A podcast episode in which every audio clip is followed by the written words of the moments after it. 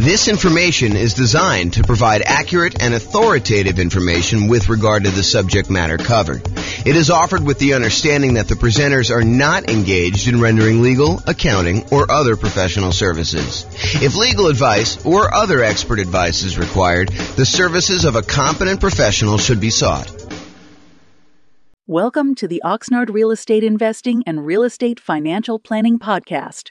Learn all about investing in real estate in Oxnard, California, with a combination of real estate financial planning and modeling with numbers specific to Oxnard, plus syndicated, more generalized recordings of live and pre recorded real estate investing classes, not all of them specific to Oxnard.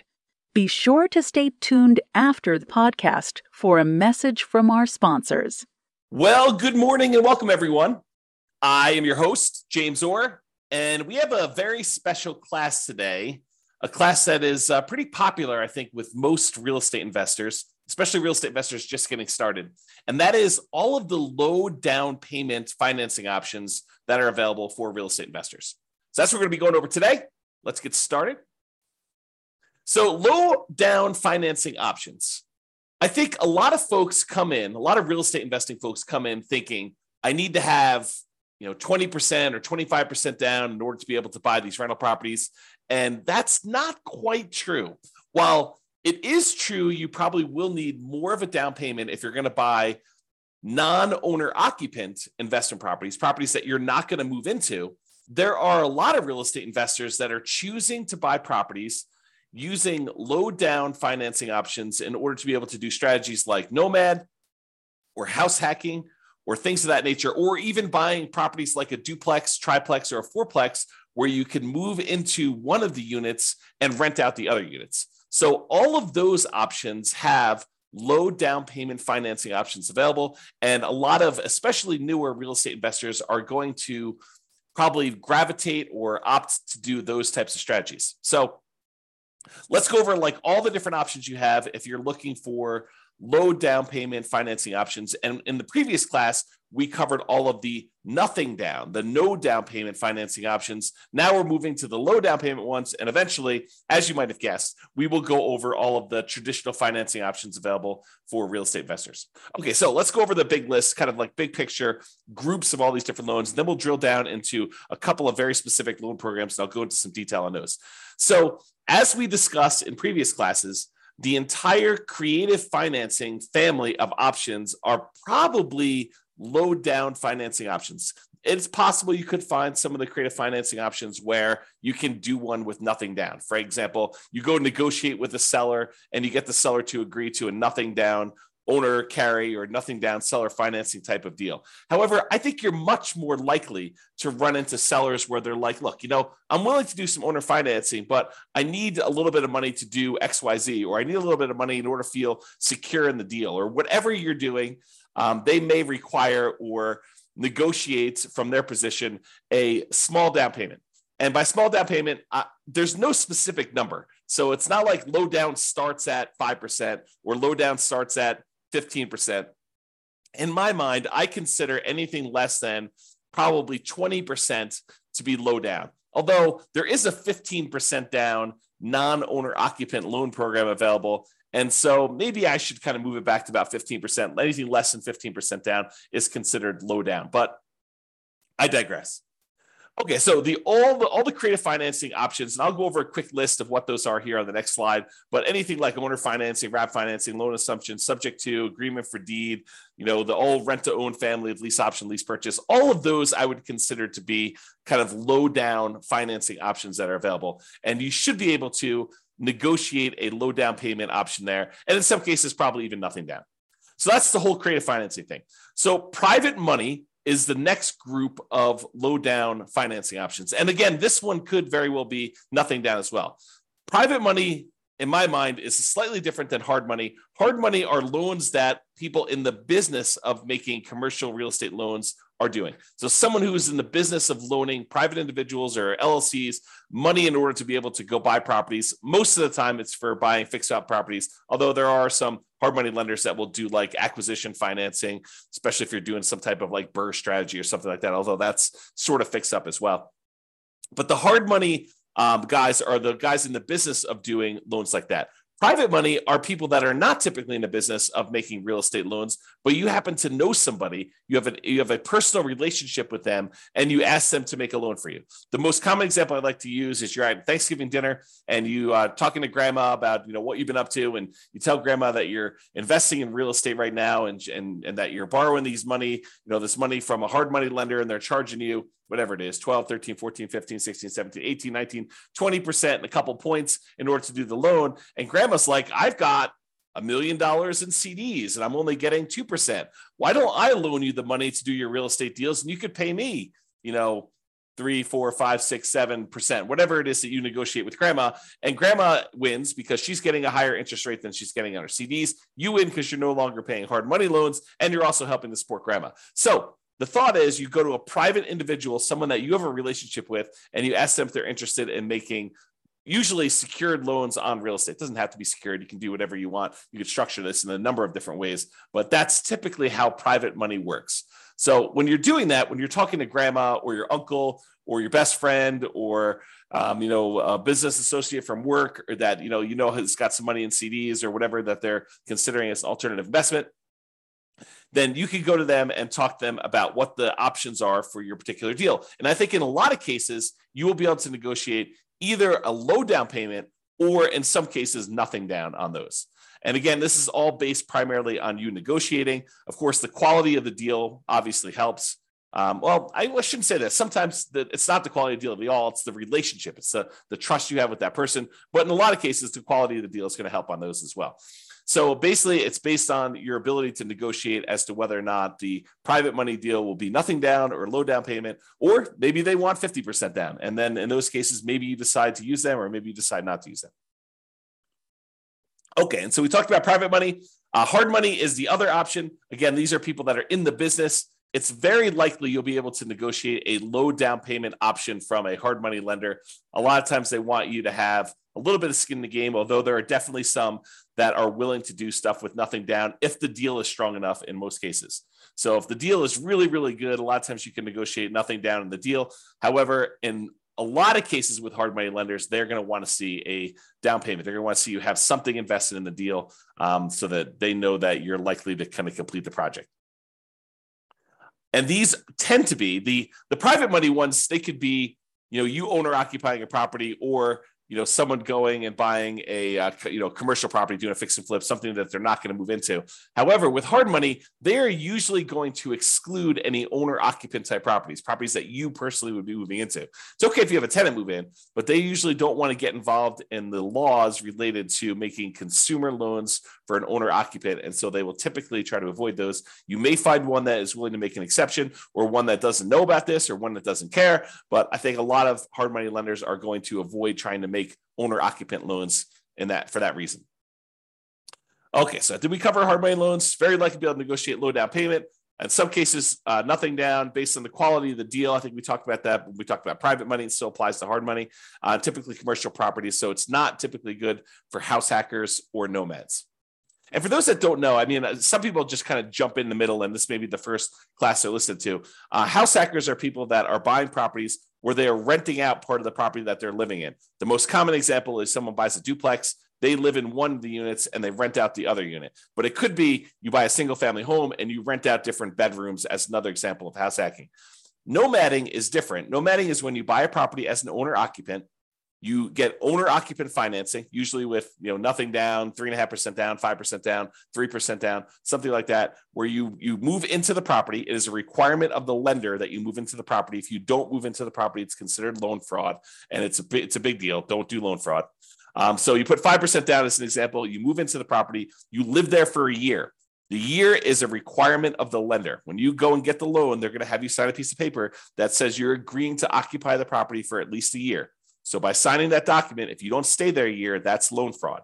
It's called occupancy fraud. So don't do that. So you live there for a year, but once the year is up, you can take the property and you can then convert it to a rental property, move out, put tenants in the property, and continue the process of buying your next property. You know, probably with you know three percent, five percent, three and a half percent down. Acquire the next property, live there for a year, and then convert that one to the rental. So the nomad strategy is systematically buying a property as an owner occupant, living in the property for at least a year. Sometimes it's longer if you need to save up more for down payment. Then, when you're done living in the property, you convert the previous one to a rental. You buy another owner occupant property, you move in, and you repeat the cycle until you have as many rental properties as you desire. So, that is the nomad strategy. And you can nomad and house hack at the same time. Imagine for a minute you owner occupy into a fourplex you rent out three of the units, and then after the year is up, you move out of the fourplex and you go buy a single family home and you repeat the process. Or maybe you buy a single family home, you get roommates while you're living there for the first year. And then once the first year is up, you move out. Maybe you bring your roommates with you. Maybe you replace yourself with another roommate where you were living or whatever you decide to do. But that is the idea behind nomading and house hacking at the same time. Okay, so a lot of the no and low down financing options the traditional ones, the, the kind of more conventional go to a mortgage broker type of loans you're going to get are good for house hackers. You know, those guys that are renting out bedrooms or buying duplex, triplex, or fourplexes and renting out part of the property that they're living in, or they're for nomads who are buying a property as an owner occupant, moving in, living there for a year, and then converting it to some type of rental. So the two primary, two primary low down financing options for house hackers and nomads, real estate investors that are using that strategy are FHA financing, and FHA financing is a 3.5% down loan program that we typically use to buy single family homes, but you could also use them to buy um, duplexes, triplexes, or fourplexes. You cannot use them to buy five units or more. That's a totally different loan program. But if you want to go buy a single family home, a duplex, triplex, or fourplex, you can use FHA financing, a 3.5% down loan program in order to be able to do those. The other typical low down financing option for house hackers and nomads is the conventional loan, and that's a single family home only product um, for the low down payment options. You could do you know conventional loans for these higher uh, with higher down payments for multifamilies, but typically if you're doing the low down option, it's going to be for single family home only. And then sometimes you'll be able to get down payment assistance in addition to getting the loan. So, for example, in some real estate markets, not all, but in some real estate markets, you'll find local down payment assistance programs that combine with an FHA loan program where they don't have, they don't require three and a half percent down anymore. They may require 1% down or $1,000 down or something like that. And the down payment assistance program helps you with the other 3.5%, uh, the other part missing from the 3.5%. So that's a different strategy to think about. Okay. Um, and then there may be I won't know, but there may be banks that are local to you, like local community type banks that also offer low down payment programs or nothing down loan programs if you could find those too. So maybe your local credit union has a you know 3% down or 5% down loan program that is slightly different than the FHA or conventional loan program. So you may want to check with them as well. All right. So that's the big picture overview of the low down financing options. Just a quick review of what the creative financing ones are. I sort of gave you this list already, but I will share them with you. And then if you if you think any of these sound interesting to you, you'll want to dig into more. But the creative financing ones that probably are low down owner financing, where you get the seller to act like the bank, those could be low down. Wrap financing, where the seller has an existing loan on the property and they decide to keep the loan in place, but act like they're financing the whole thing. You send a payment to them. Part of that payment goes to pay their underlying loan that still remains on the property. So that's wrap financing. That could be a low down, sometimes nothing down. A loan assumption, if you're going to formally go in and assume like an FHA loan, you could do that. And a lot of times those would require a small down payment in order to pay the seller some of their equity the whole rent to own, lease to own, lease option, lease purchase family, where you're leasing the property and you either have an option to buy the property at some point in the future, or you have a lease on the property and you have a purchase contract to purchase the property at some point in the future. A lot of times, those will require that you have some type of upfront money. And in some cases, it looks a lot like a security deposit, right? Like the seller is like, hey, listen, I want to rent you the property. And you go to them and say, hey, if I, if I rent this property, I'm good at making my payments on time. Would you consider selling this property to me? And they're like, sure, yeah, I'll give you an option to buy the property, you know, for the next two years at this price.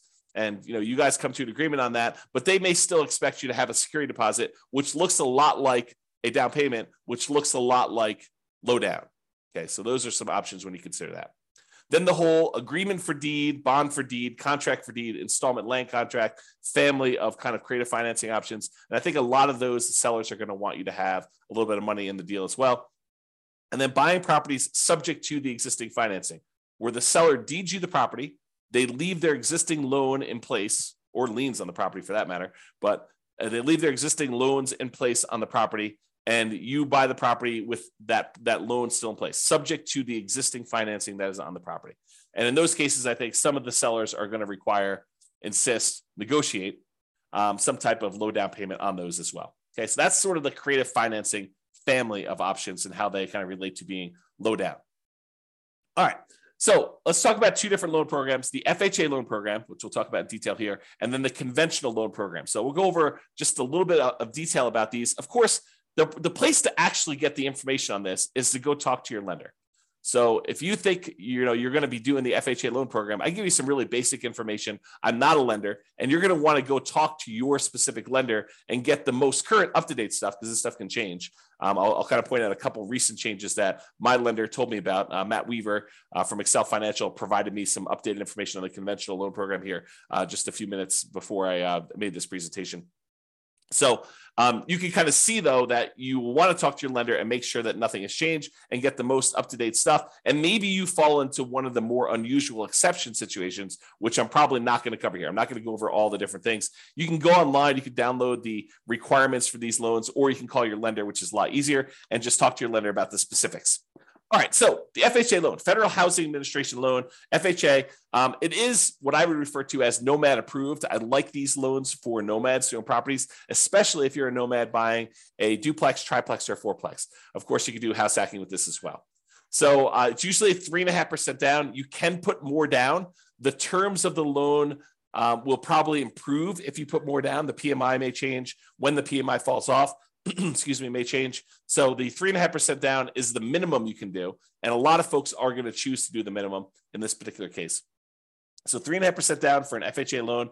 Um, usually a fixed rate loan with private mortgage insurance. What FHA loans call mortgage insurance premium, MIP. So PMI is private mortgage insurance. It's insurance that you pay to protect the lender in case you default. So the lender really says, look, I'd prefer it if you put 20% down. But you say, look, I don't want to put 20% down. They're like, okay, well, I would be still willing to make you the loan if you put less than 20% down, but I need to feel protected. Usually I feel protected when you put 20% down. That way, if you decide not to make payments and you default and I have to foreclose, then I'm likely to get all my money back. But if you only want to put three and a half percent down, then if you default and you don't make your payments anymore, I might be forced to foreclose on you. Excuse me.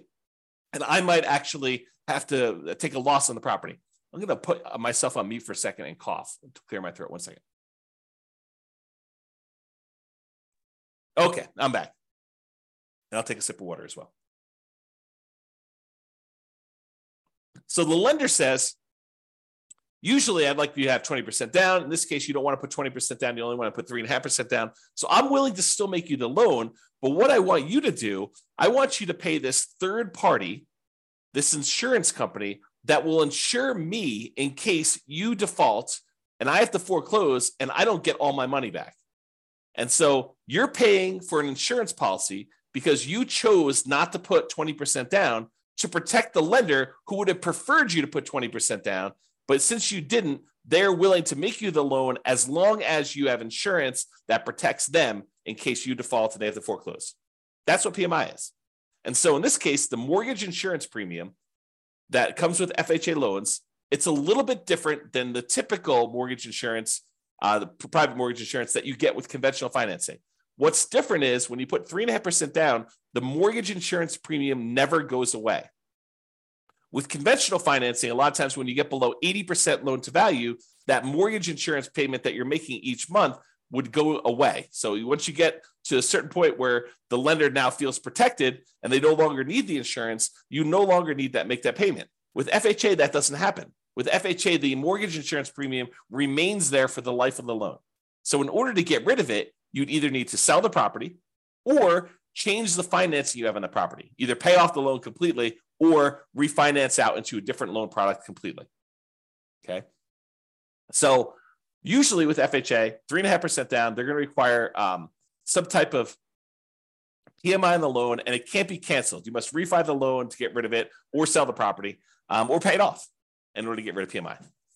Usually it's 640 plus credit scores. However, there are some exceptions for FHA that you can go down to 580 in some cases. So this is this tends to be the loan product that if a client's got some credit challenges, the lender is probably going to suggest because it tends to be the loan product you can get um, where the interest rate doesn't get impacted by low credit scores. Although maybe that's changed, go check with your lender, uh, but that's my understanding.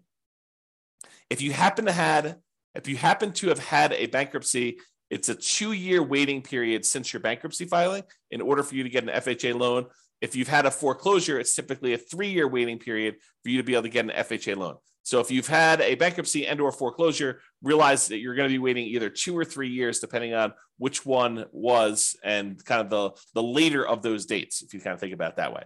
Um, if you're like, hey, James, does, does this start when I file my bankruptcy or my bankruptcy is kind of discharged or when it goes to court or anything like that? I don't know the answer. Go talk to your lender and find out exactly when that happens. Okay. Don't and, and the other thing, don't go look this up online. Go talk to an actual lender who's making these loans.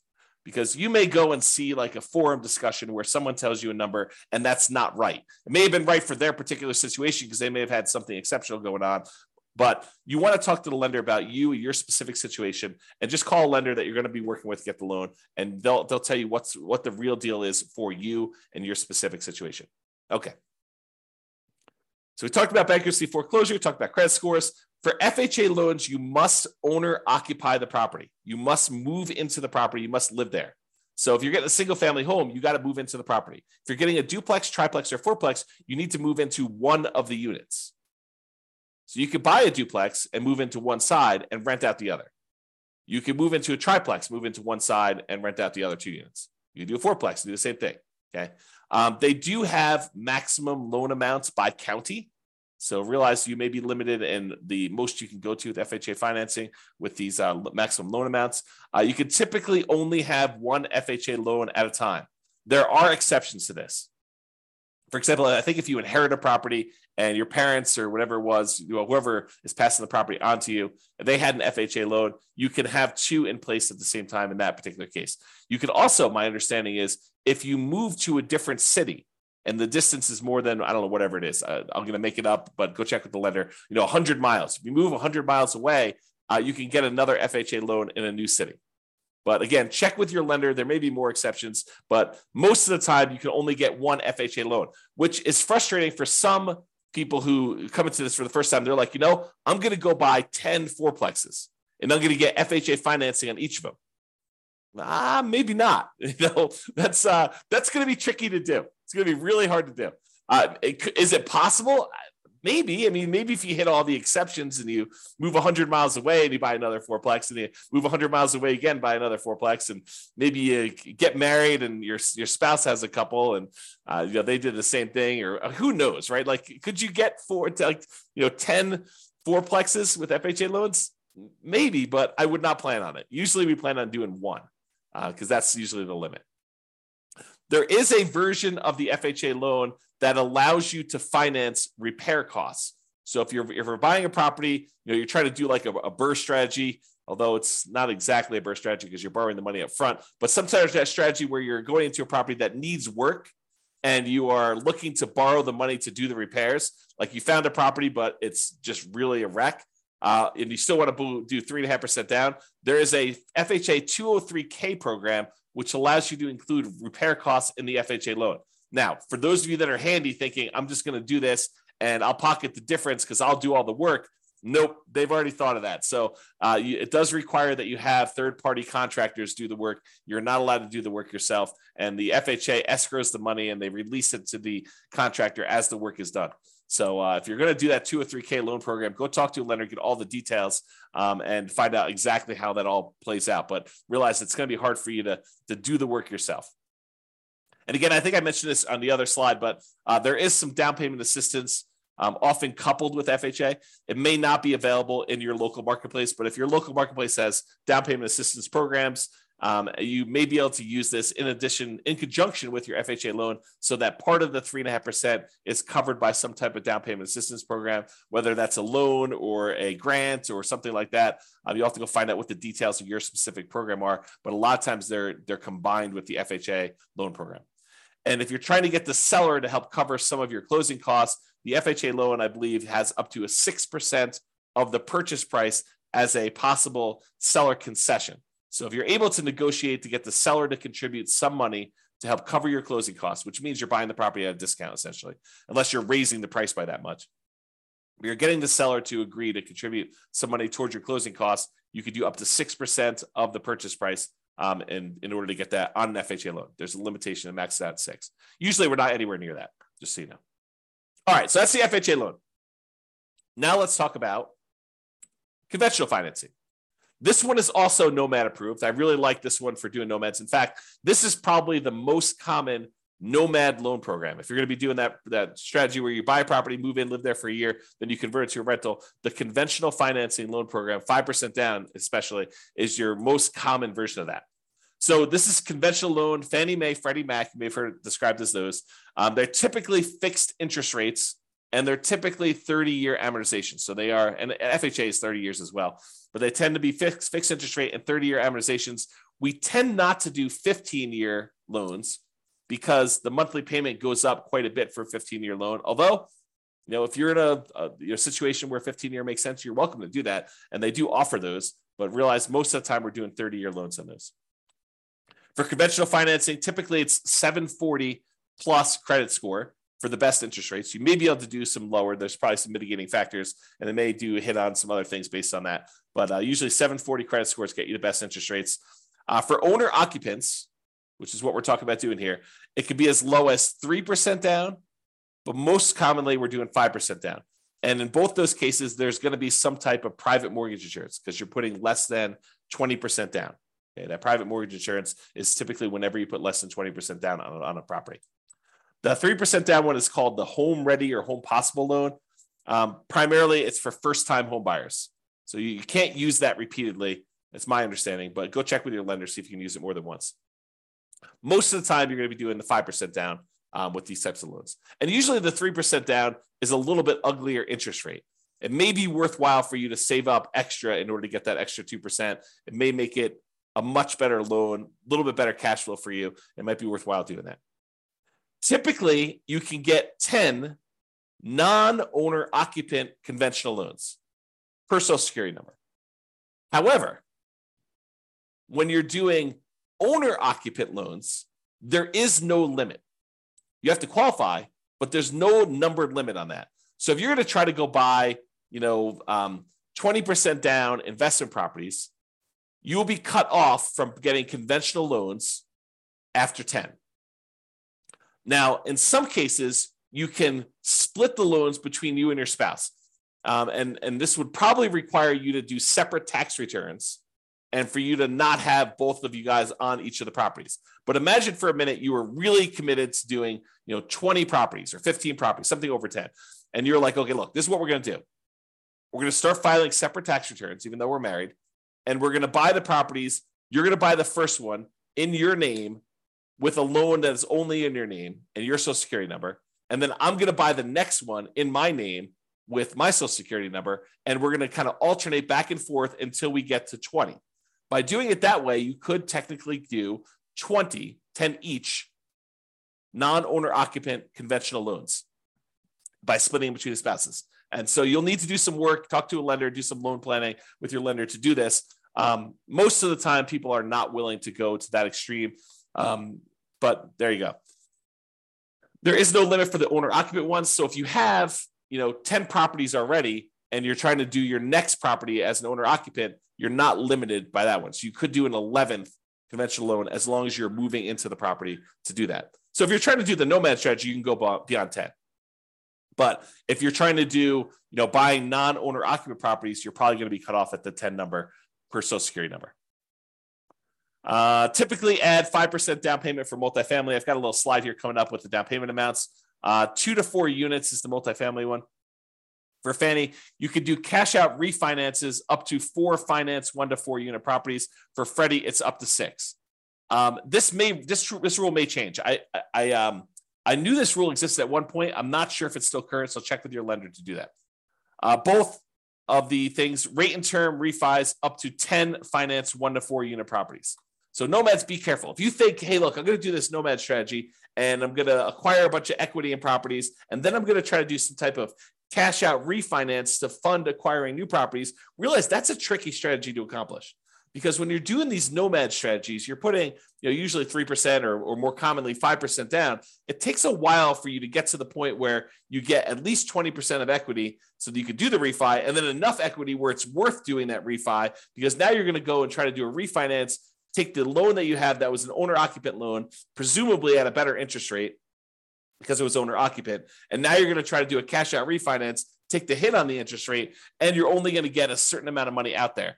I don't know. That seems like an expensive way to access that equity, in my opinion. So be super careful about this. Really think through that strategy if that's a strategy you are going to do. It's not like an automatic no, it's just much trickier than I think folks realize. Um, you may want to discuss or consider minimizing your interest rates as you acquire while you can if you're going above refi thresholds and not able to do cash out refinance in the future.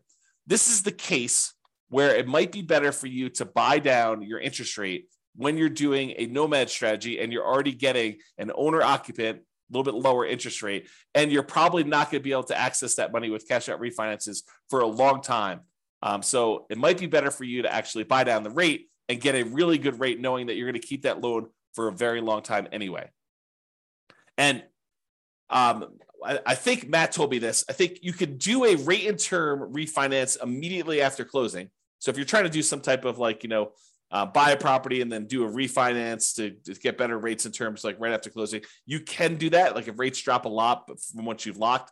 But there is a 12 month waiting period, which is up from six months before on doing any type of cash out. So this is going to really impact those that are trying to do the BRRRR strategy, where you're buying a property, and then you're planning on doing some type of cash out refinance in order to pull some of your repair money or some of the money out when you bought the deal significantly below market. Now you've got to wait 12 months instead of waiting six months. It's a little bit longer delay, slows you down a little bit, kind of makes it a little bit harder to BRRRR. Uh, between conventional financing, there's a, a, seller concession range, depending on how much you're putting down, between 2% and 9%. Um, it's about 6% with 20% down owner occupant. It's 2% for non owner occupant. So don't try to get a seller to contribute money towards your closing costs um, more than 2% before you, uh, you know, unless you know that you can actually use all that and that the lender is going to allow it. So check with your lender before you negotiate your seller concessions. That's another way of saying that. The most common conventional loan is 20% down, although we could do these 5% down for not for owner occupants. And there is a 15% down um, on up to 10 properties for doing that. So realize that you can do 15% down, non-owner occupant loans for these. The there is PMI on that one, and the interest rate is usually a little bit uglier than doing 20% down. All right. So let's go over this little table here um, to talk about the standard eligibility requirements. There's different versions of this. And if you go look up the uh, Fannie Mae or Freddie Mac um, seller guidelines or selling guidelines, um, it'll it'll kind of give you an idea of like what the loan to values are, and you know for manual underwriting, for desktop underwriting, and or or go talk to a lender is probably a better thing. But there is a chart, uh, like a PDF with a chart. This is from that PDF, and so this is the standard eligibility requirements for desktop underwriting version 11.0. Um, I got this this morning, so this is as up to date as I could find, um, and this shows you an idea of like what the maximum loan to value is on different property situations. And so I'm not going to cover second homes or investment properties, except to say with investment properties for the purchase for one unit, the maximum loan to value is at 85%, which is that 15% down loan program. If you're going to buy a duplex, triplex, or fourplex, the maximum, the, the minimum you can do down is 25%. The maximum loan to value is 75% loan to value. Okay. Um, and so you can go look at those here. If you want to look at the limited cash out or the cash out refinance options, you can look at those as well on the screen. However, for the principal residence, for those that are like doing nomad or house hacking or something like that, if you're going to go buy a property with one unit, you can do as much as 3% down. That's that 97% one. Um, for adjustable rate mortgages, you have to have 5% down. But for fixed rate mortgages, you could do 3% down on those. If you're doing a duplex, uh, you could do 15% down if you're going to move into the property. If you're going to do a three or four units, a triplex or a fourplex, you have to put 25% down in order to own or occupy the property there. Okay. So that just gives you an idea of what the loan to values are, the maximum ones are for those, and you can go look at them. All right. So, in conclusion, there are a number of low down payment options from the creative financing family to private loans to hard money loans. And there are other options, more traditional, conventional options for owner occupants financing as well. Okay. If you're doing non owner occupant financing, if you're not planning on moving into the property, really your options are going to be limited to some of the creative financing options, private financing, and the hard money loans. Okay. For doing low down. For all but the hard money loans, they're probably also good options for house hackers and nomads. You're probably not going to be able to do a hard money loan as a house hacker or as a nomad. There probably are some exceptions to this, but that's a good general rule. Now, there may also be local low down payment options as well from local banks, but the two mainstream low down payment programs for traditional financing are FHA and conventional financing. FHA is three and a half percent down. There's a conventional financing three percent down loan, and there's a fi- there's a five percent down one, which is the much more common one that we typically are using. And these tend to be really good for house hackers and nomads. All right, that's all I got for you. I hope you enjoyed the presentation. Thank you, everybody. I will talk to you soon. Have a great day. With home prices up, mortgage interest rates up, and rents up, but not quite enough to counteract the higher prices and interest rates, cash flow on rental properties in Oxnard is harder than ever. Book a call with the Real Estate Financial Planner to apply our proprietary 88 strategies to improve cash flow on your rentals. See the show notes for a link to schedule your call and improve your cash flow today. If you're a real estate agent, lender, or professional in Oxnard that wants to help our real estate investor listeners, consider reaching out to learn about collaboration opportunities with this podcast. We'd love to add more value to our listeners by having you assist our investors buy, sell, and finance their real estate investments. See the show notes to schedule a call to discuss collaboration opportunities.